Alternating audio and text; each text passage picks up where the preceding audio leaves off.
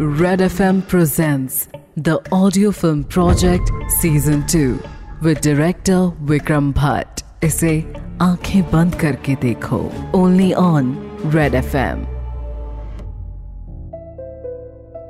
अभी पिछले दो दिनों में इतना कुछ खट गया था कि काफ़ी सारी जिंदगियाँ एक साथ बदल चुकी थी। एक तरफ़ सिद्धार्थ था जिसे समझ नहीं आ रहा था कि आखिर गलती उसकी थी या वो था जिसके साथ गलत हुआ था?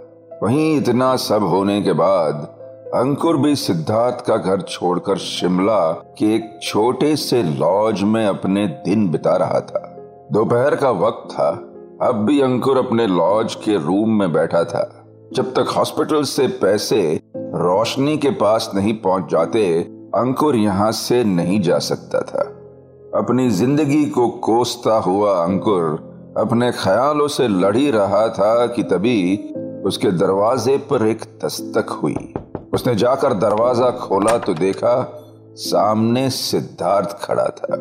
कुछ तो था सिद्धार्थ की चाल में जो बदल चुका था। उसने सिद्धार्थ को देखकर कहा, अरे सिद्धार्थ, तुम आओ आओ। अंदर आ जाओ।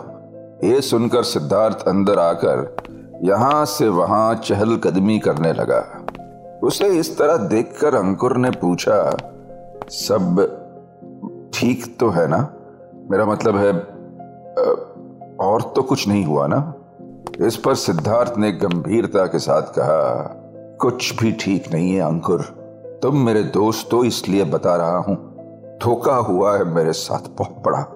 वो लड़की रोशनी, उसने धोखा किया है। ये सुनकर अंकुर थोड़ा सहम सा गया। उसने हैरानी भरी आवाज़ में कहा, Siddharth you are talking about your wife तुम्हारी बीवी है वो रोशनी। इस पर सिद्धार्थ ने झटकते हुए कहा, अरे कौन सी बीवी? किसकी बीवी? उसने बीमारी का बहाना बनाया था। मुझे अभी अभी पता चला है कि जो बच्चा मरा था वो मेरा था ही नहीं। हम अंकुर में बाप बनी नहीं सकता।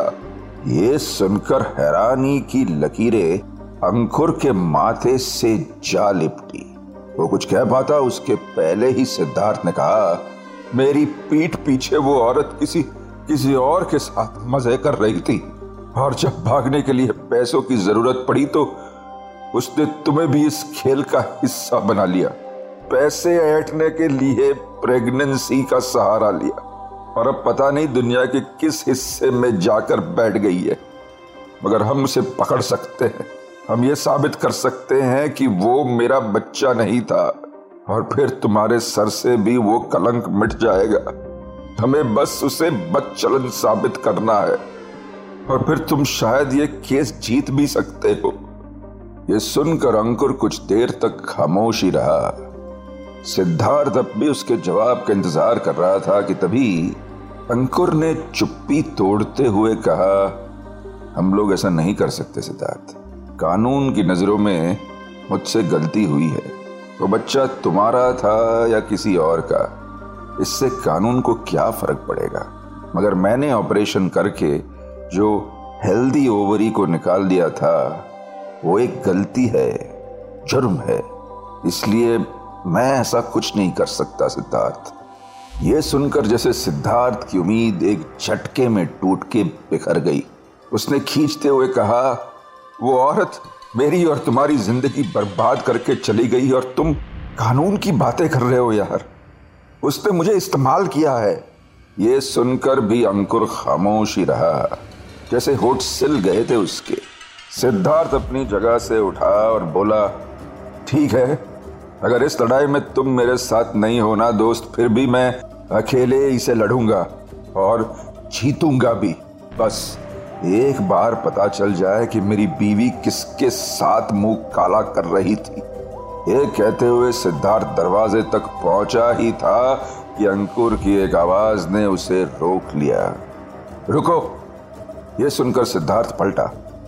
अंकुर ने थोड़ा सोचते हुए उसे कहा, मुझे पता नहीं मैं पूरी तरह सही हूँ या नहीं, मगर कोर्ट की सुनवाई के वक्त मुझे लग रहा था कि रोशनी का लॉयर देवांशु कुछ ज़्यादा ही करीब थे वो दोनों। और वैसे देखा जाए तो हम उम्र भी है तो हो सकता है कि इन सब में वही उसके साथ हो। इतना सुनना हुआ ही था कि सिद्धार्थ तेज कदमों से चलते हुए वहाँ से चला गया। अंकुर अब भी बेबसी को अपने सीने से लपेटे वहीं खड़ा रहा।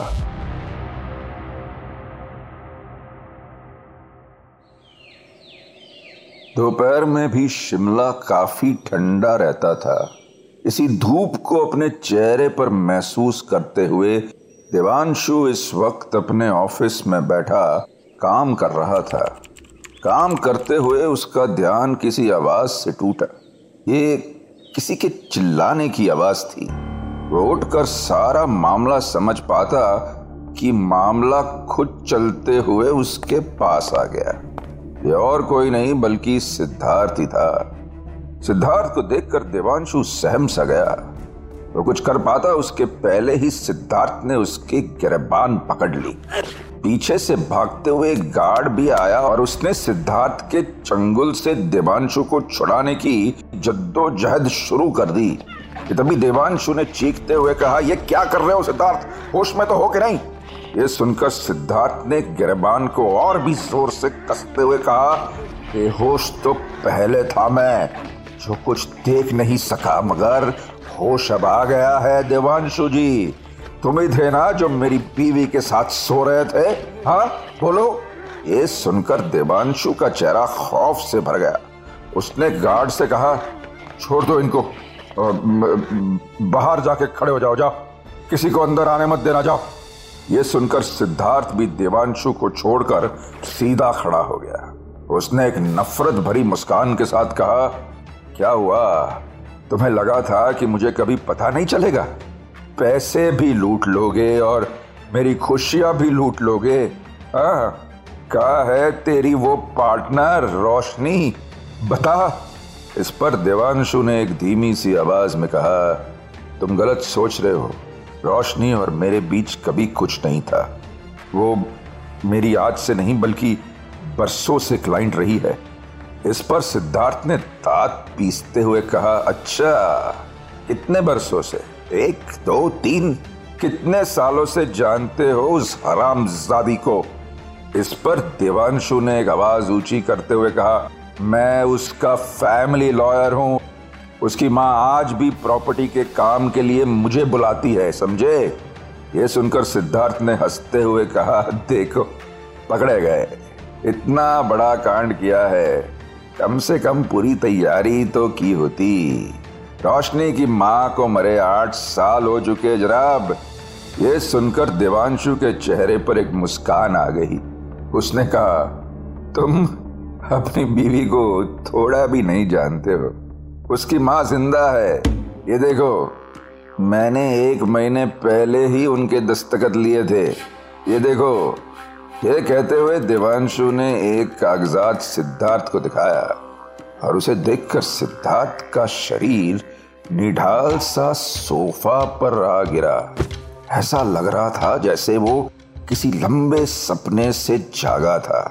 और अब बस झूठ ही था जो उसका सच बन गया था। सिद्धार्थ ने कांपती हुई आवाज़ में कहा, रोशनी ने यह बात मुझसे छुपाए रखी, पर पर ऐसी बात क्यों छुपाती वो? इस पर देवांशु खामोश ही था। सिद्धार्थ ने होश संभालते हुए कहा कहाँ रहती है उसकी माँ? हम्म, बताओ। प्लीज़ मेरे सवालों के जवाब शायद उनके पास होंगे। बताओ मुझे प्लीज़। इस पर देवांशु ने नज़रें झुकाते हुए कहा मैं तुम्हें नहीं बता सकता सिद्धार्थ। ये कानून के नियमों के खिलाफ है। और वैसे भी वो औरत कुछ पागल सी हो गई है। ये सुनकर सिद्धार्थ उठा और उसने कहा अगर ये सच है कि रोशनी के सारे काले कारनामों में तुम्हारा कोई हाथ नहीं है तो फिर शुक्र मनाओ। नहीं तो मैं सारे सबूत लाकर तुम्हें और तुम्हारी क्लाइंट को जेल की चक्की पीसने पर मजबूर कर दूँगा। इतना बोलकर सिद्धार्थ वहाँ से चला गया। रात होने को थी, मगर सिद्धार्थ अब भी उत्तेजित था। वो इस वक्त अपने घर में रोशनी के कमरे को उलट पुलट कर रहा था। जैसे वो शांति से बैठने को तैयार ही नहीं था। उसके मन में ऐसी आग लगी हुई थी जो हर बीतते पल के साथ उसे जला रही थी, तबाह कर रही थी। सामान को खंगालते हुए सिद्धार्थ की नज़र उसके और रोशनी के फ़ोटो पर पड़ी। ये फ़ोटो तब का था जब नई नई शादी होकर रोशनी इस घर में आई थी। उसे देखकर सिद्धार्थ की आँखें भीग सी गई। मगर ये आँसू दुख के नहीं, बल्कि गुस्से के थे। उसने उस फ़ोटो को उठाया और दीवार में दे मारा। पल भर में वो फ़ोटो फ्रेम टुकड़े टुकड़े हो गया था कि तभी सिद्धार्थ की नज़र किसी चीज़ पर पड़ी और उसकी आँखें बड़ी हो गई। उसने देखा कि फ़ोटो फ्रेम में फ़ोटो के साथ एक और कागज़ था। सिद्धार्थ ने जाकर उस कागज़ को खोलकर देखा तो समझ आया, वो कोई खत था, जिसमें लिखा था, मुझे आज के बाद चिट्ठी भेजने की कोशिश भी मत करना। हमारे लिए तू तभी मर गई थी जब तेरे बाप ने शर्म से अपना दम तोड़ दिया था। आज के बाद कभी चेहरा भी मत दिखाना अपना। ये देखकर सिद्धार्थ समझ चुका था कि ये शब्द किसी की माँ के ही हो सकते हैं। और जो नफरत उस लेटर में थी, वो रोशनी की माँ की ही थी। उसने उस चिट्ठी को पलट कर देखा तो उसमें एक एड्रेस लिखा हुआ था। सिद्धार्थ समझ चुका था कि हो ना हो, उसे अपने बीते कल की एक तस्वीर में आने वाले कल का रास्ता मिल चुका था। शिमला से करीब 250 किलोमीटर की एक दूरी पर सोलाना नाम का एक छोटा सा गाँव था। गाँव इतना छोटा था कि रात होने के बाद लगभग सुनसान ही हो जाता था। रात बहुत हो चुकी थी और सिद्धार्थ अभी अभी गाँव पहुँचा था। इधर उधर से पूछ कर आखिरकार सिद्धार्थ उस दरवाजे के बाहर पहुँच ही गया था, जहाँ से वो लेटर आया था। एक गहरी सांस लेकर उसने दरवाज़ा खटखटा दिया। कुछ देर बाद दरवाज़ा खुला और एक बूढ़ी सी परेशान औरत बड़बड़ाते हुए बाहर आई। अरे कौन है? हाँ कौन है रात को? क्यों आए हो भाई? तुम लोगों को कोई दिक्कत है क्या? इस बुढ़िया को शांति से सोने भी नहीं देते। उस बूढ़ी औरत की आँखें अब भी नींद में बंद थी। बाल बिखरे थे और कपड़े मैले। इस पर सिद्धार्थ ने इज़्ज़त भरी आवाज़ में कहा जी आप सावित्री शर्मा है ना? सावित्री ने खींचते हुए कहा, अरे तू मेरा नाम मुझे ही क्यों बता रहा है? अपना नाम बता, कौन है तू? इस पर सिद्धार्थ ने कहा, जी मैं रोशनी, मेरा मतलब है आपकी बेटी का पति हूँ, सिद्धार्थ। इस पर सावित्री ने दरवाजे को बंद करते हुए कहा, मेरी कोई बेटी नहीं है। मैं नहीं जानती है रोशनी को। हाँ दरवाज़ा बंद होने ही वाला था कि तभी सिद्धार्थ ने उसे रोकते हुए कहा, यही है ना आपकी बेटी। ये कहते हुए सिद्धार्थ ने अपना और रोशनी का वो फ़ोटो सावित्री को दिखा दिया। ये देखकर सावित्री हैरान हो गई। और उसने वो बंद होता दरवाज़ा खोल दिया। अंदर आकर सिद्धार्थ ने देखा कि सावित्री का घर घर के नाम पर बस एक कमरा ही था, जो तरह तरह की चीज़ों से भरा हुआ था। अंदर आकर सिद्धार्थ ने सावित्री को सारी कहानी सुनाते हुए कहा, आपकी बेटी ने मेरे साथ बहुत बड़ा धोखा किया है, माँ जी। मेरे प्यार के साथ खेला और अब मुझे छोड़कर चली गई। ये सुनकर कुछ देर तक सावित्री खामोश ही रही और फिर एक ठहाके के साथ हंसने लगी। सिद्धार्थ को लगा कि शायद देवांशु ठीक ही कह रहा था। ये औरत सचमुच पागल ही थी कि तभी सावित्री ने अपनी हँसी को रोकते हुए कहा अपना दिल क्यों छोटा कर रहे हो? तू अकेला नहीं है बाबू जिसके साथ ये हुआ है। मेरी उस चुड़ैल बेटी ने कई मुर्गे फंसाए हैं। ये बात सिद्धार्थ के दिल पर खंजर की तरह लगी। वो इस सदमे से उभर पाता कि तभी सावित्री ने गंभीर सी आवाज़ में कहा, ये अमीर रहने का शौक तो उसे बचपन से ही था, मगर इसके लिए लोगों के साथ धोखा करना उसका शौक नहीं, उसकी आदत है, फितरत है उसकी। और ऐसी कई बातें हैं जिन पर तुम्हारा यकीन कर पाना भी बहुत मुश्किल होगा, सिद्धार्थ जी। आगे क्या होगा जानने के लिए tune in to the audio film project season two with director Vikram Bhatt इसे सुनिए red F M India and सारे लीडिंग पॉडकास्ट एप्स पर। रेड एफ़ एम बजाते रहो।